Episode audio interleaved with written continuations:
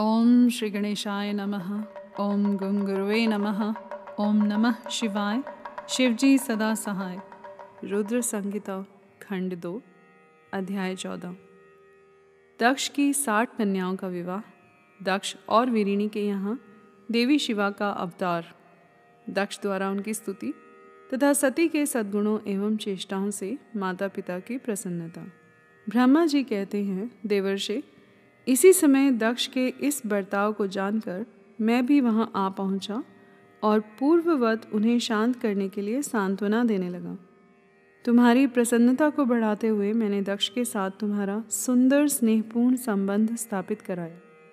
तुम मेरे पुत्र हो, मुनियों में श्रेष्ठ और संपूर्ण देवताओं के प्रिय हो।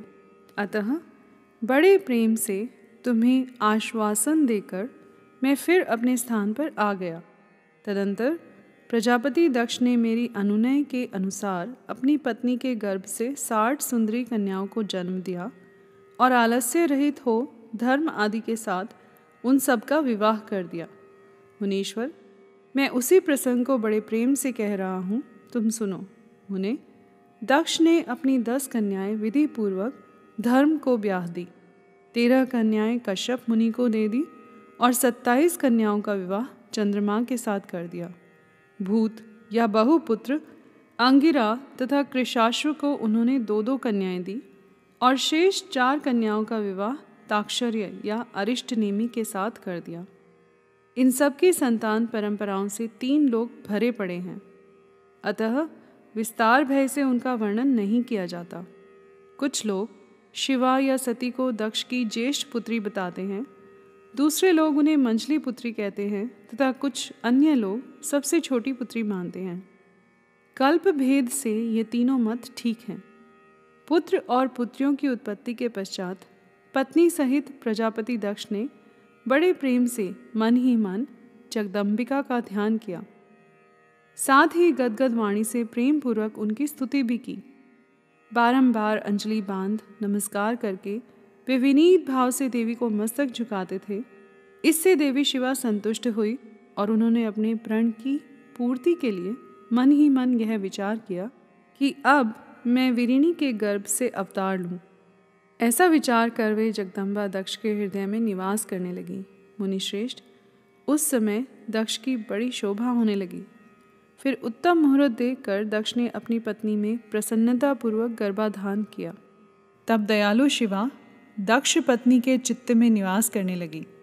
उनमें गर्भ धारण के सभी चिन्ह प्रकट हो गए।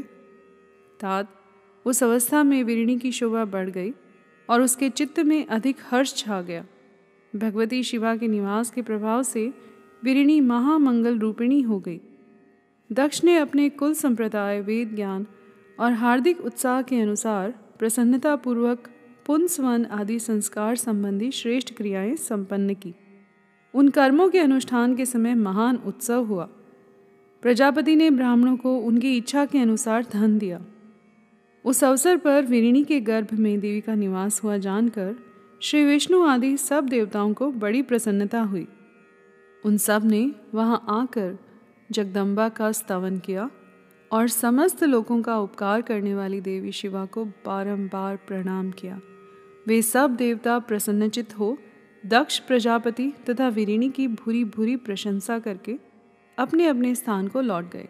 नारद, जब नौ महीने बीत गए, तब लौकिक गति का निर्वाह कराकर दसवें महीने के पूर्ण होने पर चंद्रमा आदि ग्रहों तथा ताराओं की अनुकूलता से युक्त सुखद मुहूर्त में देवी शिवा शीघ्र ही अपनी माता के सामने प्रकट हुई। उनके अवतार लेते ही प्रजापति दक्ष बड़े प्रसन्न हुए। और उन्हें महान तेज से दे देदीप्यमान देखकर उनके मन में यह विश्वास हो गया कि साक्षात ये शिवा देवी ही मेरी पुत्री के रूप में प्रकट हुई हैं। उस समय आकाश से फूलों की वर्षा होने लगी और मेघ जल बरसाने लगे। मुनीश्वर, सती के जन्म लेते ही संपूर्ण दिशाओं में तत्काल शांति छा गई।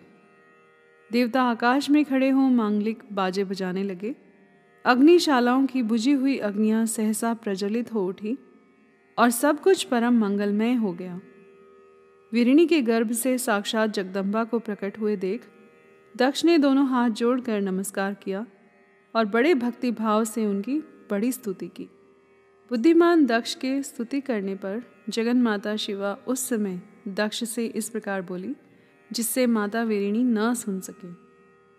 देवी बोली, प्रजापति तुमने पहले पुत्री रूप में मुझे प्राप्त करने के लिए मेरी आराधना की थी। तुम्हारा वह मनोरथ आज सिद्ध हो गया। अब तुम उस तपस्या के फल को ग्रहण करो।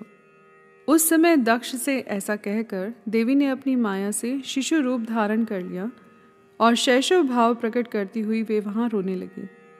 उस बालिका का रोदन सुनकर सभी स्त्रियाँ और दासियाँ बड़े वेग से प्रसन्नतापूर्वक वहाँ आ पहुँची। आसीवनी की पुत्री का अलौकिक रूप देखकर उन सभी स्त्रियों को बड़ा हर्ष हुआ। नगर के सब लोग उस समय जय जयकार करने लगे। गीत और वाद्यों के साथ बड़ा भारी उत्सव होने लगा। पुत्री का मनोहर मुख देखकर सबको बड़ी ही प्रसन्नता हुई।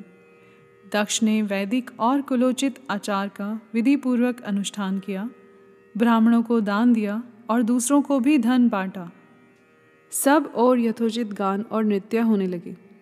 भांति भांति के मंगल कृत्यों के साथ बहुत से बाजे बजने लगे। उस समय दक्ष ने समस्त सद्गुणों की सत्ता से प्रशंसित होने वाली अपनी उस पुत्री का नाम प्रसन्नतापूर्वक उमा रखा। तदंतर संसार में लोगों की ओर से उसके और भी नाम प्रचलित किए गए, जो सब के सब महान, मंगलदायक तथा विशेषतः समस्त दुखों का नाश करने वाले हैं। वीरिणी और महात्मा दक्ष अपनी पुत्री का पालन करने लगे तथा वह शुक्ल पक्ष की चंद्रकला के समान दिनों दिन बढ़ने लगी। द्विज श्रेष्ठ बाल्यावस्था में भी समस्त उत्तमोत्तम गुण उसमें उसी तरह प्रवेश करने लगे, जैसे शुक्ल पक्ष के बाल चंद्रमा में भी समस्त मनोहारिणी कलाएँ प्रविष्ट हो जाती हैं। दक्ष कन्या सती सखियों के बीच बैठी बैठी जब अपने भाव में निमग्न होती थी, तब बारंबार भगवान शिव की मूर्ति को चित्रित करने लगती थी। मंगलमयी सती। जब बाल्योचित सुंदर गीत गाती, तब स्थाणु, हर एवं रुद्र नाम लेकर समर शत्रु शिव का स्मरण किया करती थी। यहाँ पर अध्याय चौदह समाप्त हुआ। कर्पूर गौरम, करुणावतारम, संसार सारम, भुजगेंद्रहारम, सदा वसंतम, हृदयारविंदे, भवम भवानी, सहितम नमामि।